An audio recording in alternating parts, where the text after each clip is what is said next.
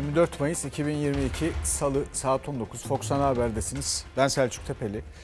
Bugün 5 şehidimiz var. 5 askerimiz şehit. Pençe Kilit Operasyon Bölgesi'nde teröristlerle girilen bir çatışmada iki e, askerimiz de yaralandı. Şehitlerimize Allah'tan rahmet, milletimize, tüm yakınlarına başsağlığı dileriz. Yüreğimizi yakan haber Irak'ın kuzeyinden Pençe Kilit Operasyonu bölgesinden geldi. Teröristlerle girilen çatışmada 5 askerimiz şehit oldu. Kahramanların aynı karede son fotoğrafıydı bu. Mehmetçik, Irak'ın kuzeyinde Metina, Zap ve Aveşim Basyan bölgesinde operasyondaydı. PKK'lı teröristlerle çatışma çıktı, 5 asker şehit oldu, 2 asker yaralandı. Çatışmada şehit düşen piyade uzman çavuş Bican Kapılay 23 yaşındaydı. Bekardı. Şehit ateşi Hatay'ın İskenderun ilçesindeki baba ocağına kor gibi düştü. Aynı çatışmada şehit düşen Malatyalı piyade sözleşmeler Celal Tekedereli'nin acı haberi de ailesine tez ulaştı. 25 yaşındaki şehit Celal Tekedereli 3 yıllık askerdi. Bekardı. Baba Cevat ve annesi Aynur Tekedereli acı haberle yıkıldı. Şehidin evine Türk bayrakları asıldı. PKK'lı teröristlerin saldırısında ağır yaralanan piyade teğmen Abdülkadir Güler de kaldırıldığı hastanede kurtarılamayarak şehit oldu. Şehit teğmen Antalyalıydı. Şehadet haberi Konyaaltı ilçesinde yaşayan ailesini yasa boğdu. Şehit piyade uzman çavuş Onur Doğan'ın acı haberi Ankara'da yaşayan ailesine ulaştı. 24 yaşındaki şehidin evinin bulunduğu bina ve cadde Türk bayraklarıyla donatıldı. 4 senedir uzman çavuş olarak görev yapan şehit Doğan 3 ay önce nişanlanmıştı. Bir yıl sonra da evlenecekti. 28 yaşındaki şehit piyade uzman çavuş Hüseyin Cankaya Kütahyalıydı. İzmir'de yaşayan ailesi acı haberle yıkıldı. Şehit Cankaya'da nişanlıydı, düğün hazırlığı yapıyordu. Hain saldırının ardından Pençekilit operasyon bölgesinde karadan ve havadan operasyon başlatıldı. Yoğun yağış, sis ve yer yer kum fırtınasına rağmen devam eden operasyonlar sırasında komandolar bir grup teröristi mağarada sıkıştırdı. Teröristler teslim ol çağrılarına ateşle karşılık verdi. Çatışma çıktı. Milli Savunma Bakanı Hulusi Akar, Genelkurmay Başkanı Orgeneral Yaşar Güler ve kuvvet komutanları da sınır hattına gitti. Mehmetçik ise Suriye'de Barış Pınarı bölgesine yönelik saldırı hazırlığında olan 7 PKK-YPG'li teröristi etkisiz hale getirdi. Askerlerimize Allah kolaylık versin. Bugünkü etiketimiz çok zor. Şimdi Ankara'ya gidelim. Uluslararası meselelerle ilgili olarak Ankara'dan da bütün bu olayların yaşananların arasında NATO'ya bir rest geldi. Birkaç gün önce Stockholm sokaklarında terör örgütleri yürüyüş yaptılar. Ben şimdi sesleniyorum Sayın Anderson. Hala barış, hala dostluk. Olmaz böyle dostluk. Olmaz böyle bir barış. Siz ancak terör örgütleriyle el ele kol kola yürümeyi beceriyorsunuz. Ancak bunu başarıyorsunuz. NATO üyeliği için Türkiye'yi veto kararından vazgeçirmeye çalışan İsveç Başbakanı'na isim vererek seslendi Cumhurbaşkanı. Teröre desteğini sürüyor dedi. MHP lideri Bahçeli'den ise Türkiye'nin NATO'dan çıkmasına yönelik sözler yükseldi. Eğer şartlar içinde çıkılmaz hale bürünürse NATO'dan ayrılmak bile alternatif bir tercih olarak gündeme alınmalıdır. Her şeyden önce terör örgütlerinin insanlığın güvenliği için ortada olan bir NATO'da yer almasını biz kabullenemeyiz dedi. İsveç ve Finlandiya Suriye'de YPG'yi açıkça destekleyen, sınır ötesi harekatları eleştiren, Türkiye'ye silah ambargosu uygulayan iki ülke. NATO üyelikleri için bugün terörle mücadeleye ilişkin Türkiye'ye destek vereceklerine ilişkin sözleri var. Ama somut adım yok. Somut uygulamalarıyla bu değişimi gördüğümüzde Türkiye olarak üzerimize düşenleri yerine getireceğimizden kimsenin şüphesi olmasın. Türkiye, İsveç ve Finlandiya'nın NATO üyeliği ile ilgili endişelerini dile getirdi. Bir çözüm bulacağımıza eminim. Ankara'nın endişeleri giderilmeli. Teröristleri koruyup kollayanlar önce geçmişten beri bize karşı sergiledikleri hukuksuz, ciddiyetsiz ve kibirli tavırlarından vazgeçmelidir. Ankara kırmızı çizgilerini açıkça dile getirirken NATO Genel Sekreteri Stoltenberg iki ülkenin NATO'ya katılımı konusunda emin olduğunu, çözüm bulunacağını söylerken İspanya Başbakanı İsveç ve Finlandiya'nın Haziran ayında Erdoğan'ın da yer alacağı NATO Liderler Zirvesi'ne katılacağını duyurdu. İki ülkenin heyetleri ise Türkiye'ye geliyor. Cumhurbaşkanlığı ve Dışişleri yetkilileriyle görüşecekler. Dışişleri Bakanı Çavuşoğlu da iki ülkeden terörle mücadele konusunda yazılı mutabakat isteneceğini söyledi. Türkiye'nin itirazları ciddiye alınmıyorsa alsınlar İsveç'i, Finlandiya'yı tepe tepe kullansınlar. NATO ile var olmadık, NATO'suz da yok olmayız. MHP lideri Bahçeli, Türkiye'nin NATO'dan çıkma seçeneğini gündeme getirdi. Türkiye, Türk dünyası ve İslam ülkelerinin içinde olduğu Asya ve Orta Doğu Güvenlik Örgütü ismiyle yeni bir oluşum teklif etti. Türk Silahlı Kuvvetlerimiz, istihbaratımız, emniyet güçlerimiz hazırlıklarını tamamlar tamamlamaz bu operasyonlar başlayacaktır. İsveç ve Finlandiya'nın NATO üyeliği kendi ülkelerinde ve Suriye'de terör örgütü PKK-YPG'ye verdikleri destekten vazgeçmelerine, Ankara'yı ikna etmelerine bağlı. Tam da böyle bir süreçte Erdoğan Suriye'ye yeni sınır ötesi operasyon başlayacağını duyurdu. Ama tarih vermedi. Perşembe günü yapılacak Milli Güvenlik Kurulu toplantımızda bu hususları enine boyuna değerlendirecek ve kararlarımızı alacağız. İzleyicimiz çok zor şehitlerimizin ruhları, şad mekanları cennet olsun. Acılı ailelerine Rabbim sabırlar, sabırlar versin demiş. Bir başka izleyicimiz dolar ve euro uçuyor yakalamak çok zor demiş. Ekonomi haberlerine geleceğiz var biraz daha. Şimdi uluslararası meselelerden devam edelim. Cumhurbaşkanı Erdoğan Amerikan Kongresi'nde Türkiye'ye F-16'ları vermeyin diyen Yunanistan Başbakanı Mitsotakis ile köprüleri attı.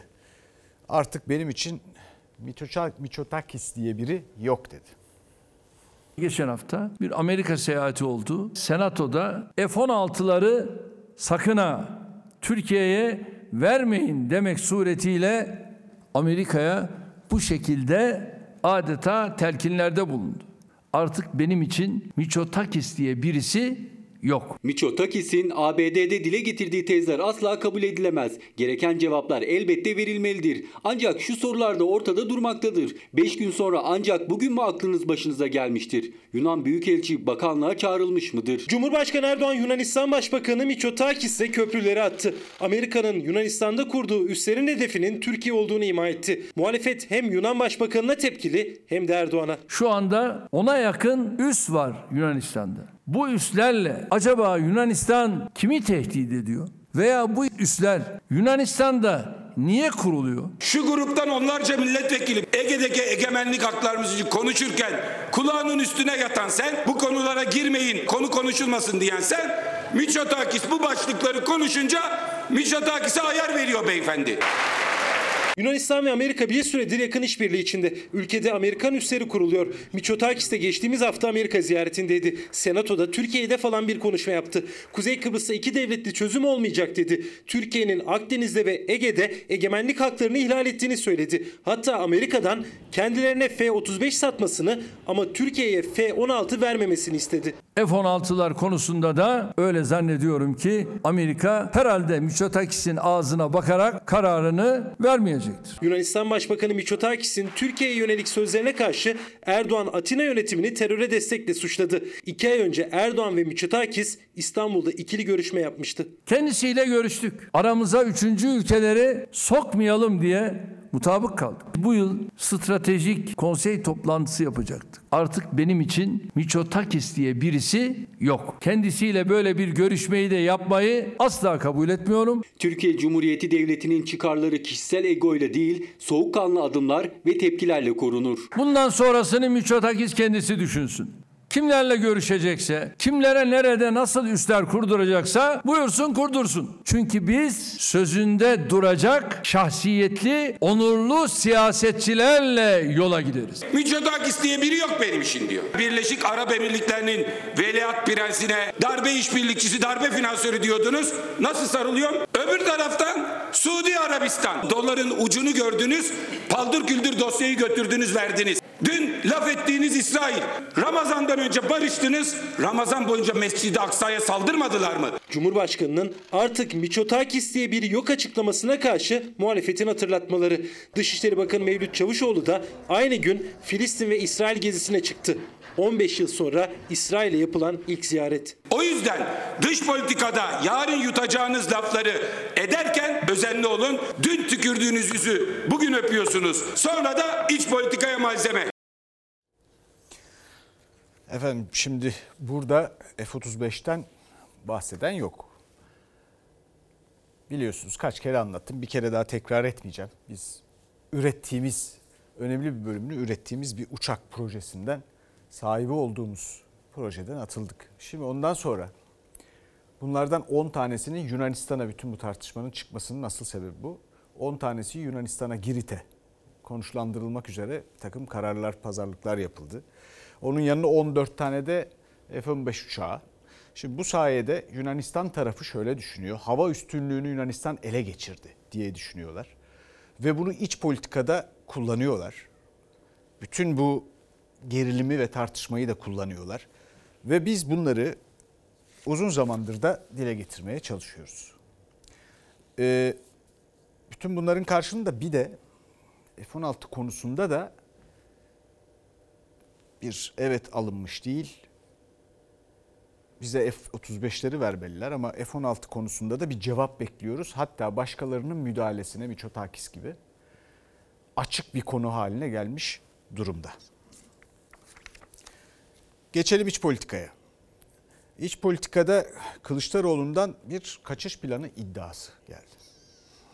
Toplu bir kaçış planı yürürlükte. Erdoğan vakıf süsü verdiği Türkiye merkezli paralel yapılarla yurt dışına devasa paralar aktarıyor. Bu yurt dışındaki yapıların başında da Erdoğan'ın aile bireyleri geliyor. Bu birkaç yüz kişiyle sınırlı. CHP lideri Kılıçdaroğlu grup toplantısında gündeme oturan bir çıkış yaptı. Cumhurbaşkanı Erdoğan ve yakın çevresinin yurt dışına para aktardığını söyledi. İktidar değişimi sonrası kaçış planı yapıyorlar dedi. Belgeleriyle açıklamak için akşam 22'ye randevu verdi. Taşınan kara paralarla yurt dışında kurdukları bu paravan kurum üzerinden o yabancı ülkede oturma ve çalışma izni çıkartmak istiyorlar. Bu birkaç yüz kişiyle sınırlı. Ey Pensilvanya diye bağıranlar şimdi kendi Pensilvanyalarını oluşturma telaşındalar. Akşam onda bir kaçış planının anatomisini ifşa edeceğim. Kılıçdaroğlu'nun iddiasına göre yurt dışında faaliyet gösteren vakıflar üzerinden yurt dışına para aktarılıyor. Kılıçdaroğlu'nun kaçacağını iddia ettiği kişiler para aktarılan ülkelerden oturma ve çalışma izni başvurusu yapıyor. İktidar değişirse kaçacaklar diyor CHP lideri. suça bulaşmış bürokrat. Sen bunların suç çarkını döndürürken bunlar seni kendilerini kurtarma planlarının içine hiç dahil etmiyorlar. O uçağın kapısı sana hiç açılmayacak. Saat 22'de bu skandalı açıklayayım. Erdoğan sakın reddetmeye kalkma. Bütün gerçekleri biliyoruz. Bütün belgeler elimizde. Kılıçdaroğlu'nun beyanları bir siyaset biçimi değil iftira kampanyasıdır. Kılıçdaroğlu'nun belgeleriyle açıklayacağım dediği kaçış planı iddiası sonrası gözler 22'de yapacağı açıklamaya çevrilirken MHP lideri Bahçeli'nin gündeminde ise Kılıçdaroğlu'nun Maltepe mitingindeki açıklamaları vardı. Cumhurbaşkanı adaylığını iyice ısınan, ittifak ortaklarına çalım atan Kılıçdaroğlu, Türk milleti seni Cumhurbaşkanı yapmaz. Hiç kimse en ufak bir endişe taşımasın. Sözümüz söz, haramilerin saltanatını yıkacağız. Bize güvenin. Üç aday Sayın Erdoğan'ı geçiyor. Kim bunlar? Meral Akşener, Mansur Yavaş ve Ekrem İmamoğlu. Kılıçdaroğlu'nun adı son dönemde Cumhurbaşkanlığı adaylığı için daha sık dillendirilirken İyi Parti Grup Başkanı İsmail Tatlıoğlu Erdoğan'a karşı kazanabilen 3 aday arasında CHP liderini saymamıştı. O sözlere karşı CHP bir kez daha altılı masaya işaret etti. karar verecek olan altılı masadır. Vakti zamanı geldiğinde de kimi cumhurbaşkanı olarak göreceğini söyleyecektir. Kılıçdaroğlu'yla Erdoğan kalırsa demiştik ama başımıza gelmeyen dinleyen kalmadı. Yani o kadar ciddi tepkiler oldu ki biz de şaşırdık. Özellikle Konya teşkilatlarımızda bu sözümüzden dolayı rahatsız olanlar oldu. Ki şu anda artık söyleyeceğimiz böyle bir şey olsa bile biz Tayyip Erdoğan'a destek olmayacağız. Yeniden Refah Partisi Genel Başkanı Fatih Erbakan Cumhurbaşkanlığı seçiminde ikinci turda Erdoğan ve Kılıçdaroğlu kalırsa Erdoğan'ı destekleriz demişti. Teşkilatlardan büyük tepki geldiğini ve Erdoğan'a destek vermeyeceklerini söyledi. Bir izleyicimiz gençlerin hayal kurması çok zor. Gelecek çok zor demiş. İşte niye zor olduğuna dair pek çok tabii olay yaşanıyor. Siz gelişmelerden haberdarsınız, hayatın içindesiniz. Ekonomide ne olup bittiğini e, bu memleketin kıymetli insanları biliyor. E, Hazine ve Maliye Bakanı Nurettin Nebati biliyor mu? Soru bu. Nurettin Nebati'nin dolar hesabı tutmadı galiba. Tutamıyorlar. Türk lirası eriyor. Döviz kurlarındaki fiyat dalgalanmalarını büyük oranda dengeledik. Bugün sabah dolar 16 lirayı geçti, euro 17 lirayı geçti. Ya bunlar nöbetleşe ülkeyi krize götürüyorlar. Hazine ve Maliye Bakanı Nurettin Nebati daha bir hafta önce döviz kuru dengelendi demişti ama dolar 16 liranın euro 17 liranın üzerine çıktı. Kur korumalı mevduatın açıklandığı 21 Aralık'tan bugüne Türk lirasının değer kaybı %45'e ulaştı. Buna beceriksizlik demek lazım. Bunu ekonomiyi okuyamamak demek lazım. Türk lirası şu anda en zayıf durumunda. Gideceği bir yer yok. kere. Yani vatandaş rahat etsin. Nurettin Nebati TL dibi gördü daha fazla inmez dediği günden bu yana 14.80'lerdeki kur bugün 16'ların üzerine çıktı. Yaklaşık %10'luk bir artış oluştu. Hani dibi görmüştü? TL nereye gelirse dibe gelmiş olacak. Dolar yükseliyor, dolar yükseliyor. Ya doların yükseldiği falan yok. Bu salınımların kendi haline gelmesi. Dolar bir türlü 16 lirayı geçmesin diye millete kur korumalı mevduata bakın dediler. O arada Merkez Bankası'nın kasasında ne var ne yok sattılar. Gözlerime bakar mısınız? Ekonomi gözlerdeki ışıltıdır. Biz sizin gözlerinize de baktık, boyunuza da baktık, endamınıza da baktık, diplomanıza da baktık. Siz bu ülkeyi yönetemiyorsunuz. Bu yeni 16 liraya aşan kurla kur korumalı mevduattan bu tuzu kurulara aktarılan hazine kaynağı 100 milyar liraya yaklaşıyor. Bahçeli cebinde dolar mı taşıyor, Türk lirası mı? Türk lirası erirken Bahçeli hala kalkıp da iktidara destek veriyorsa orada bir sorunumuz var demektir. Fiyat artışlarının geri planında bize göre Türkiye'den intikam almayı hedefleyen mihraklar vardır. FETÖ bu kumpasın tam ortasında bulunan maşadır. Kurdaki dalgalanmanın yanında hayat pahalılığı da siyasetin gündemi. MHP lideri Devlet Bahçeli fiyatlardaki artışı dış güçlere bağladı. FETÖ'cüler işin içinde dedi. Hayat pahalılığının tek bir nedeni var. Faiz sebep, enflasyon sonuç diyerek enflasyonu azdıran Recep Tayyip Erdoğan FETÖ'cüler sıcak para çeteleri milletimizin hayat pahalılığının içine gömülmesi amacıyla faaliyet içindedir. Hangi örgüt, hangi dış güç dedi ki faiz düşerse enflasyon da düşer? Hangi dış güç ya da örgüt size dedi ki para politikasını önemsizleştirin? Konut fiyatları ile birlikte kiralardaki haksız, hukuksuz ve ahlaki hiçbir yanı olmayan artışların sorarım sizlere gerçek sebebi nedir? 2 milyon liralık daireyi kim alır? Ayda 20 bin 200 liralık taksiti kim öder? Parası olan bir lüks dairesi olan ikinci lüks daire, üçüncü lüks daireyi alacak. Konut fiyatlarındaki artışı da MHP lideri fırsatçılık olarak nitelerken Kılıçdaroğlu açıklanan konut paketinin artışta etkisi olduğunu söyledi. Şimdi efendim Türkiye'nin çok sorununu tespit etmek çok zor iş değil. Aslında Türkiye'nin sorununu tespit etmek hatta çözümünü bulmak basit. Ama basit olması kolay olduğu anlamına gelmiyor çözümün. Bunun için uğraşmak gerekecek. Kararlılık gerekecek ve samimiyet gerekecek. Herkesin bunun yükünü adil bir şekilde paylaşması gerekecek. Dolayısıyla inandırıcı olması için böyle bir çözümü ortaya koyanın çaba göstermesi gerekecek. Ve inanmak, güvenmek buradaki sır. Dolayısıyla Türkiye'nin sorunu ekonomiyle ilgili olmaktan çok siyasetle ilgili bir sorun haline geldi. Türkiye'nin risk primi dünyada çok yüksek. Ve şu iki tatsız e, uç arasında Türkiye gidip geliyor. Aslında pek çok konuda aynı arada kalma durumu var ama yüksek faiz, nispeten düşük enflasyon, yetersiz büyüme ya da düşük faiz, nispeten düşük faiz, yüksek enflasyon ve yetersiz büyüme. Şimdi burada tekrar eden yetersiz büyüme. Yetersiz büyümenin sebebi bizim bu ülkede adil bir biçimde bilhassa da bu ülkeyi sırtında taşıyan siz, bu ülkenin sahibi olan, bu ülkenin değerli insanları açısından söylüyorum.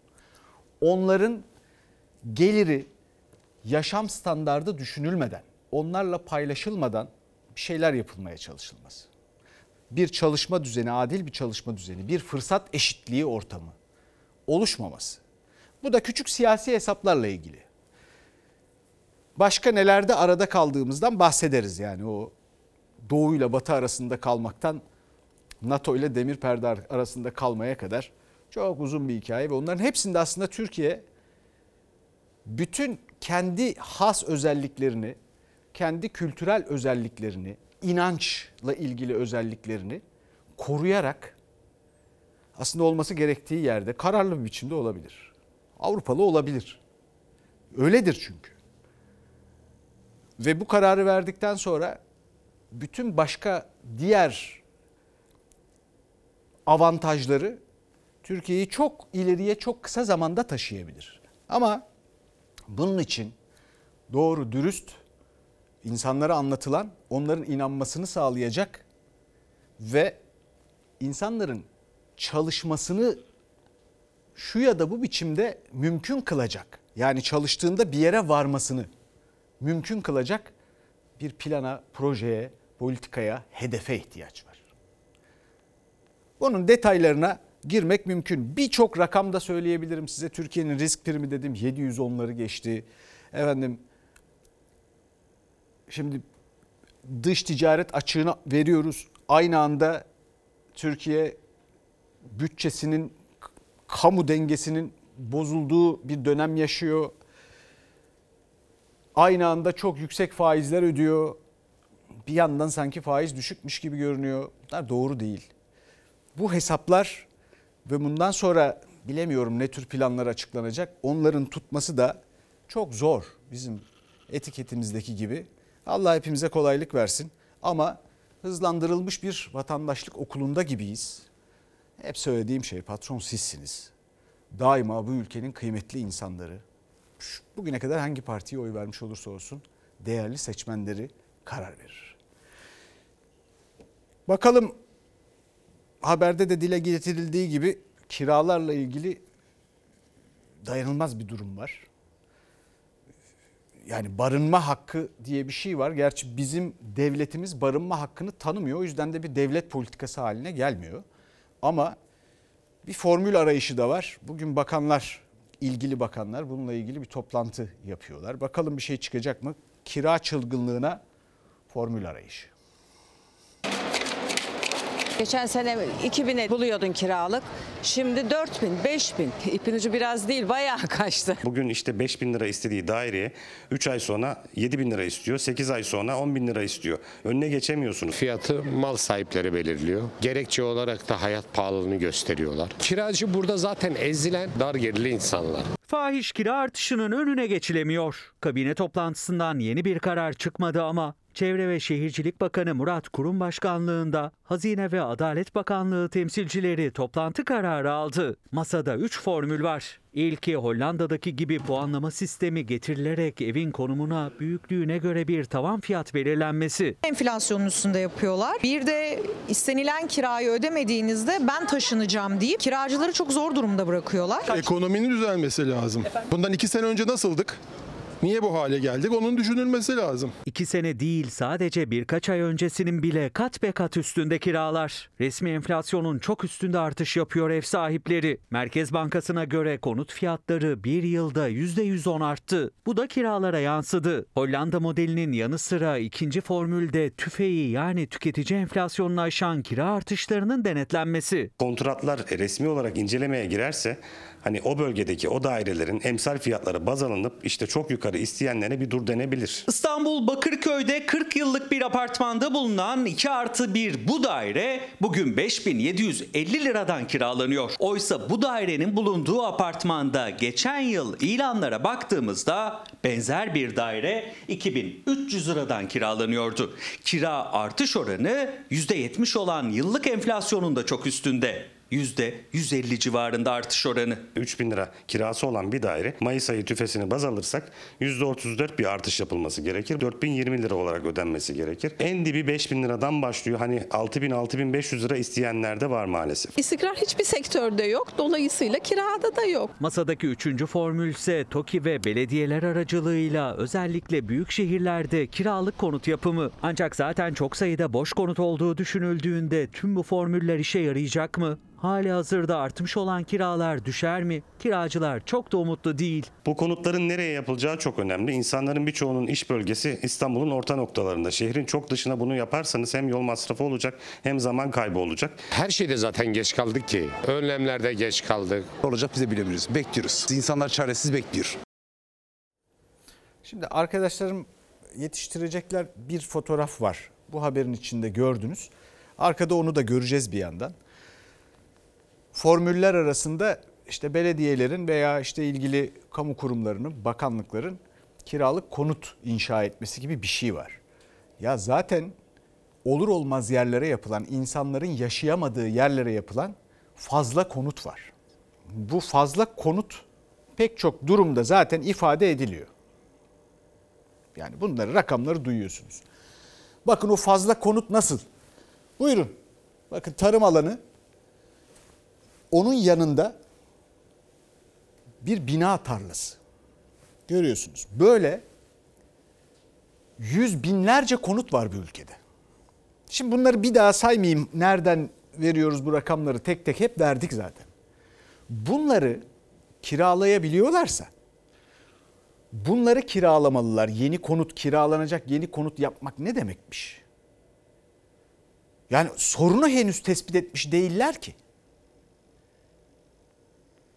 Bu olur olmaz yerlere yapılan konutların etrafında bir kent hayatını devam ettirebileceğiniz yaşam ortamı, iş ortamı yok.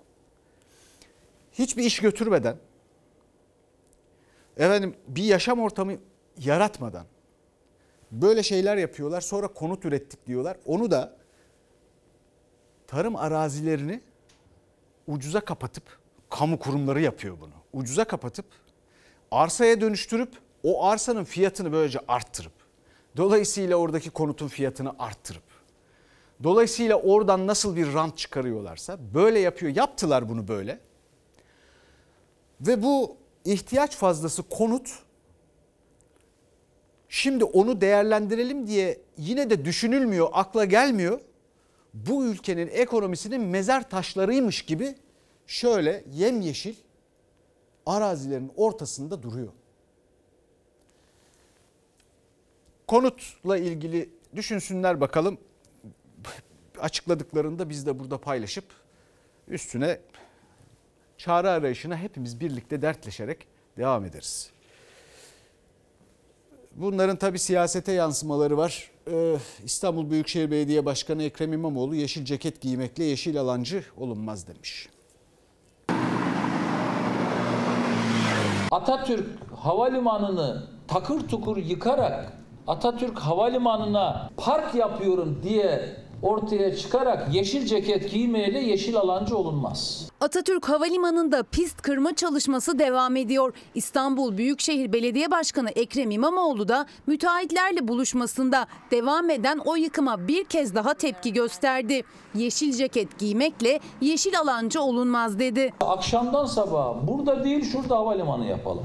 Bu havalimanını şunu yapalım. Bu bir odada bir avuç insanın karar verdiği mekanizmalar ben kusura bakmayın ben buna vatandaş olarak tahammül edemem. İlk seçimde onu gönderirim. Atatürk Havalimanı arazisinde günler önce başlayan söküm çalışmaları aynı hızla devam ediyor. Şu anda pistlerin çevresinde birden fazla noktada aynı anda çalışıyor iş makineleri. Arazide aynı zamanda beton mikserleri ve hafriyat kamyonları da var artık. Atatürk Havalimanı'nın kuzey-güney hattındaki pistinin tasfiye edilmesi bu bölgedeki maniye planı üzerinde bir değişiklik olup olmayacağı konusunda e, bizlerde soru işareti barındırdı. Mania planı havalimanlarının çevresinde hava araçlarının geçişinin engellenmemesi için binaların yüksekliğine konulan sınırı belirliyor. Harita ve Kadastro Mühendisleri Odası'na göre arazinin havalimanı statüsü değişirse o yükseklik sınırı da ortadan kalkabilir. Konu sadece Atatürk Havalimanı'nın kendi alanına ilişkin bir konu değil. Bu maniye planı eğer ortadan kalkarsa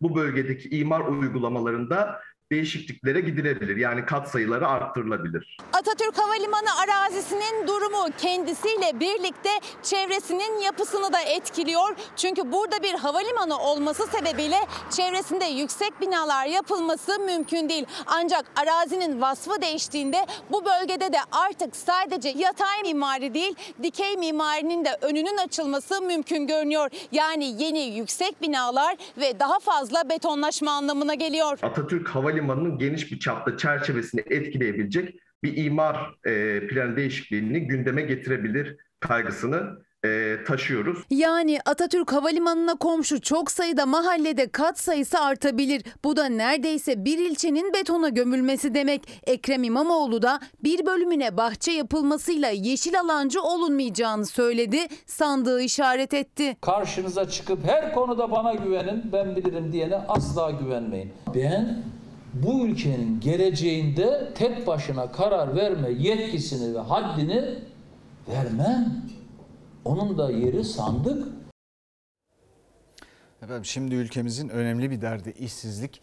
Bu ülkede aktif nüfus şu anda Türkiye Cumhuriyeti tarihinin en üst noktasında zirvesinde olması gerekirken son 20 yıldır aşağı yukarı aktif nüfus dolayısıyla onlara iş yaratsaydık bu ülke zenginleşecekken işsizlikle harcandı ve şimdi hızla yaşlanıyoruz. O yüzden de pek çok uyarıyla karşılaşıyoruz. Evlenin, e, efendim işte daha çok çocuk yapın gibi. Tabii şunu soran yok yani çocuklar yapılacak işsiz kalsın diye mi? Ucuz iş gücü olsun diye mi? Vasıfsız iş gücü olsun öyle çalışsın diye mi? Her fedakarlıkla eğitim alsınlar üniversitede veya işte bir meslek kazansınlar okudukları işi yapamasınlar diye mi? Efendim başkaları torpille bir takım işlere girerken onlar sınavdan sınava koşsunlar diye mi? Uzar gider konuşuruz. Şimdi bu iki kardeşimiz de işsiz. Bakalım onlara kulak verelim.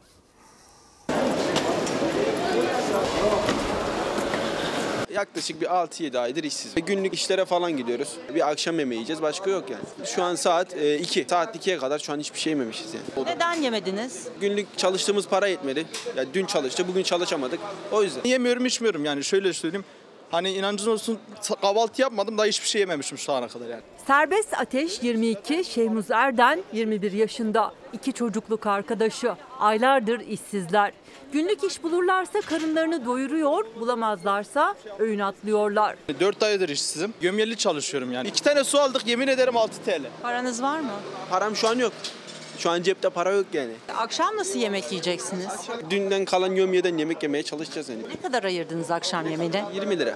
20 liraya artık ne kadar doyulacaksa yani. Geçinemiyoruz. Net yani. Bir et mutfağımıza girmiyor. Et alırken tezgahlara bakıyoruz, sadece uzaktan bakıyoruz yani. 20 lira kıyma istiyorsun komedi bu kadar. Bir yemeğin içine katabiliyorsun. TÜİK'e göre 4 milyona yakın işsiz var. Üstelik son dönemlerde hayat çok pahalı. 4 milyona yakın işsiz karnını nasıl doyuracağını bilemiyor. Birleşik Kamu İş Konfederasyonu'na göre mutfak enflasyonu %159,6 arttı. Açlık sınırı ise 6170 liraya yükseldi. 4 kişilik bir ailenin dengeli beslenebilmek için sadece gıdaya ayıracağı para artık 6 bin liranın üzerinde. Emekli ve asgari ücretle aldıkları maaşla karnını bile doyuramazken işsizin durumu çok daha zor. Ne yiyeceksiniz 20 liraya? Ne yiyeceğiz? Yani ne bileyim bir tavuk döner yiyebilir miyiz bilmiyorum. O da ayrı yanına bir içecek tabii ki de içemeyeceğiz. Normal tavuk yarın bir tavuk döner yeriz artık yani. 3 aydır işsizim ben. Yani kiradayım. Mesela arkadaşlarımdan istiyorum. Artık milletten borç isteye isteye artık buramıza gelmiş. Kimse artık yüzümüze de bakmıyor. Borç para da vermiyor. Gerçekten şartlar çok zorlaştı. Yani her gün zam oluyor. İki yıldır çalışamıyorum. Ha, İki yıldır çünkü bebeğim var ona bakıyorum yani. E, çalışmak istesem de zaten iş bulamıyorum yani. Çocuk gelişim mezunuyum. Ya iş bulamıyoruz.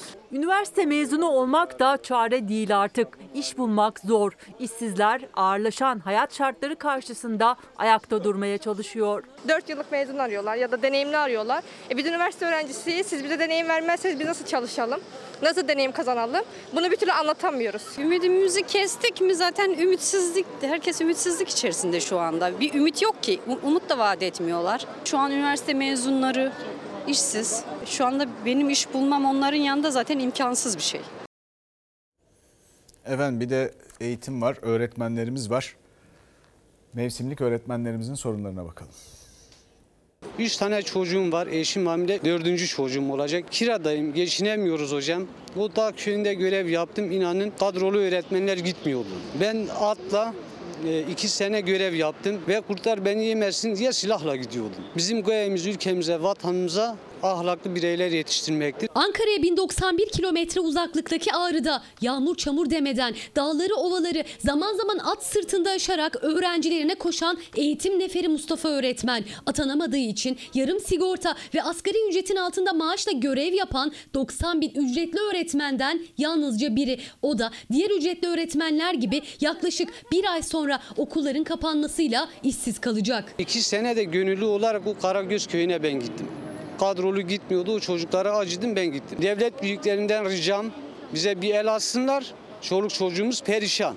Ben burada duygu sömürüsüz de yapmıyorum. Bu ayki maaşım 2890 TL. Kadrolu öğretmenlerin yokluğunda derslere girip hiçbir zaman aynı haklara sahip olamayan ücretli öğretmenler kadrolu bir öğretmenin en düşük maaşı 7 bin lirayken saat ücreti 28 liradan haftada 30 saat derse karşılık en yüksek 3360 lira maaş alıyorlar. Ayda 80 saat derse giren ücretli öğretmenin maaşı 2240 lira. Sigortaları da çalıştıkları saat kadar yatıyor. Bu bir öğretmen olarak çok gurur yıkıcı bir şey. Toplumun neferleri olarak biz geleceğin mühendislerini, mimarlarını, doktorlarını yetiştiriyoruz. Ve layık olduğumuz bu değil. Bizler ev geçindiremiyor, kiramızı ödeyemiyor, çocuklarımıza bakamıyor, evlenemiyoruz.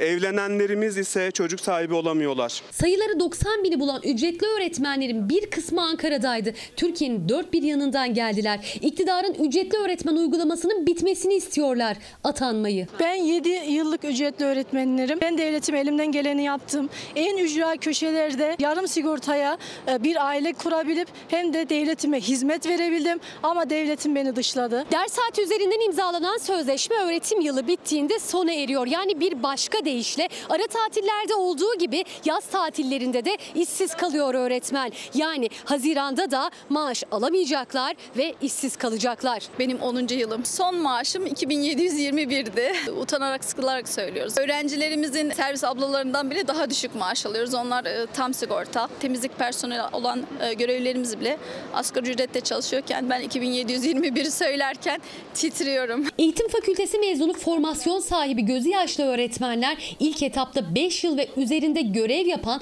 10 bin ücretli öğretmenin atanmasını istiyor. Geleceklerine dair belirsizliğin son bulmasını. Öğrencim tekrar seneye birlikteyiz değil mi öğretmenim diye mesaj atmıştı.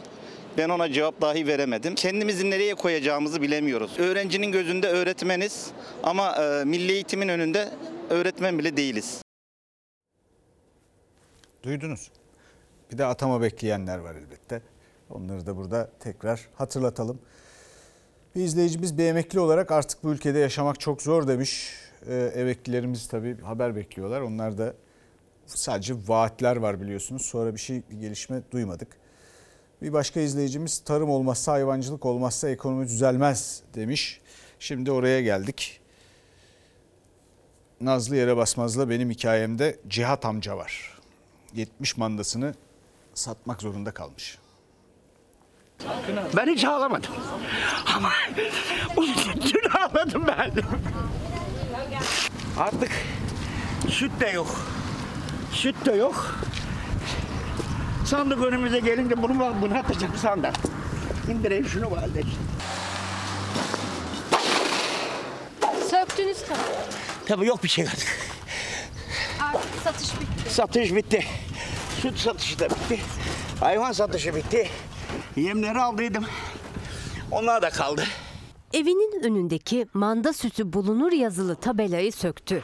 Sütü yok artık. Çünkü mandası yok.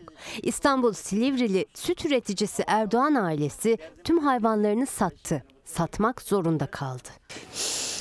Onları sorunca benim ağlayacağım. Tamam satırız kendimiz şey Kolay değil. Yıllardır Ben de beraberim kızım. Ben de doğduğumdan beri hayvancıyım. Baktım sabah ne ses var ne simit. Onların bağırışında uyanırdık biz sesine. Yok sabah kalktık yok. Ses simit yok. Bu kadar 40 yıllık emeğimiz gitti işte. Benim brovalarım var evde. Takdirnamem var. Onları da vereceğim. Onları da ezeceğim de burada. Bir ömürlük emeği bir günde gitti. Cihat Erdoğan 70 yaşında 70 mandasını artık yettiremediği için satmak zorunda kaldı. Cihat amca en son süt fiyatı artmıştı. O da mı Ya süt, kurtarmadı sizi? süt neyi kurtaracak? Bize para veren yok. Ben 20 liraya, sütün hepsini ben 20 liraya versem ne olacak? Şartlar anasının gözü. Geçen sene 59-60 liraya aldığım yem çuvalı bu sene 349 lira. Hay çiçeği küspesi. Alo. Ha ha var. Ya mandala gitti gitti. Sattım dün yağma vardı bende. Ama hanım kendine deyik koydu galiba. 5 kilo. Sen de son yoğurdu gel ye. Tabelayı sökse de daimi müşterisi aramaya devam ediyor. Son kalan yoğurdunu bile paylaşıyor. Gönlü bol ama gönlü kırık aynı zamanda. Evde hazır yapılmış manda yoğurdu. Bunu Cumhurbaşkanı da çok övmüştü. Övdü ama onu övmekle bitmiyor iş. Bana reklam lazım değil. Bana ucuz yem, ucuz bakıcı lazım. Çiftçilikle primlerini ödedi. Bağkur'dan emekli. 2500 lira maaşı var. Şimdi bir o maaşa kaldı geçimi. Geçimden öte hayvanlarıyla birlikte aslında hayatları gitti. Sabah namazda kalkarız. Akşam gece ezandan sonra işte öyle iş biter yazın. Hep onların yanındasınız. Tatil yok, izin yok. Hiç bayram yok, düğün yok. Ben kızlarımın düğünlerinde Ne düğünümüz ne bayramımız. üstümü böyle gördüler böyle sonra giyindim bittim. İş bitmeden yok. Oysa ilerleyen yaşına rağmen köşeme çekileyim dinleneyim dememiş, hala üretime devam etmişti Erdoğan çifti. Ömürlerinin sonuna kadar da devam etmek istiyorlardı. Olmadı. İki tır nakliye parası olsaydı Ankara'ya gidecek tır nakliye parası olsaydı cebimde. Tarım Bakanlığı'nın bahçesine hayvanları boşaltıp gelecektim. Yemin ettim bunu. Yok. Çıktık yani çıktık tamamen emekli olduk. Bittik. Bu haberi Fox Haber'in YouTube hesabında daha detaylı, daha uzun biçimde izleyebilirsiniz. Haliyle izleyebilirsiniz. Ee, biz devam edelim. Bir acayip kiralama haberiyle. Engelleme teşebbüs etmeyin. Tamam. Kanunsuz. Tamam. Tamam. Marketin burayı depo olarak kullanması için biz halkın parasını buraya harcayamayız. Buranın bir markete tahsis edilmesi akıl tutulmasından başka bir şey değil. Bir tarafta zabıta, diğer tarafta çevik kuvvet polisi. Belediyenin mülkiyetinde olan inşaat halindeki caminin alt katı kaymakamlık izniyle bir markete kiraya verildi. Oysa belediye o bölümü aşevi ve taziye evi olarak planlamıştı. Market sahibi belediye yer değişmesine izin vermeyince polis çağırdı. Zabıta ve polis karşı karşıya geldi. Gelsin. Hiçbir evrak olmadan yüzlerce çevik kuvvet TOMA eşliğinde işte polisler eşliğinde burası kordona alınıyor. Bariyerlerle bizim arkadaşlarımızın girmesi engelleniyor. Polislerin gözetiminde zabıtalar etkisiz hale getirilerek vatandaş e, binanın içine bir takım malzemeler yerleştiriliyor. İstanbul Esenyurt Belediyesi önceki yönetim tarafından bitirilmeyen camiyi yeniden projelendirdi. Alt katındaki yaklaşık 5000 metrekarelik alana aşevi ve taziye evi yapma kararı aldı. Ancak bir market kaymakamlık izniyle depo olarak kiraladı o alanı. İnşaat henüz bitmeden belediyenin onayı olmadan malzemelerini taşımaya başladı. Ben kiraladım diyor bunu. Kimden kiraladın diyor. İşte falanca firmadan kiraladım. E, Firma nereden kiraladı? Firma da Diyanet Vakfı'na. E, Diyanet Vakfı nereden aldı? O da kaymakamlık vermiş galiba. Burası Esenyurt Belediyesi tarafından projelendirilen bir cami. Altına da aşevi ve taziye evi yapılacaktı ama zincir bir marketin çalışanları burayı depo olarak kiraladıklarını söyleyip içeriye eşya koymak istediler. Belediye zabıtası karşı çıksa da polisle karşı karşıya geldi. Market çalışanları polis eşliğinde içeriye eşyalarını doldurdular. Kesinlikle başından sonuna hukuksuz. Düzenlenen sözleşmeye istinaden kiraya verilen cami müştemilatının en alt katındaki bölüm depo olarak kullanılmaya başlanmıştır. Kaymakamlık kiralama işlemini yalanlamadı. İnşaat tamamlanınca cami ve müştemilatın zaten müftülüğe devredilmesi gerekiyor. Ama alt kattaki aşevi ve taziye evi belediye mülkiyetinde olduğu için Esenyurt Belediye Başkanı Kemal Deniz Bozkurt'a göre kaymakamlığın da müftülüğün de o bölümle ilgili söz hakkı yok. Bu nedenle depo mühürlendi. Esenyurt Belediyesi suç duyurusunda bulundu. Buraların ticarethane olarak kullanılmasını kesinlikle ve kesinlikle e, istemiyoruz ve müsaade etmeyeceğiz. Efendim şimdi bir aramız var. Sonra bir dakika bölümünde buradayız. Türkiye uzun yıllar adeta NATO'nun tek demir perde ülkesiydi. Türkiye demokrasiyi talep etmedi. Batılılar da Avrupalılar da burada güvenlik önemli, onların güvenliği diye düşünüp bunu desteklemek istemedi. Ama onların desteklememesi onların hatası olduğu kadar bizim talep etmememiz de ayrı bir hata. Sonra da bu soğuk savaş bitti. Şimdi bambaşka bir dünya düzeni e, yavaş yavaş oluşuyor. Sonra da Türkiye bu sefer NATO ile olan çekişmeleri, şunları bunları nedeniyle biraz daha doğuya sırtını yaslıyor gibi görünüyor. Adeta demir perdenin tek NATO üyesi gibi davranıyor. Bu ikisi arasında kalıyor. Türkiye'nin talep etmesi gereken şey demokrasidir. Önce kendisi buna karar vermelidir. Bunu talep edip karar verdiği zaman zaten yeri belli olacak ve kendisinden, kendi hassasiyetlerinden hiçbir şey kaybetmeyecek. Efendim bizden sonra evlilik hakkında her şey var yeni bölümüyle. Yarın görüşmek üzere. Mecnun'a Leyla'sına erişilmez sırrına Sen dost ararsan koş Mevlana'ya Yeniden der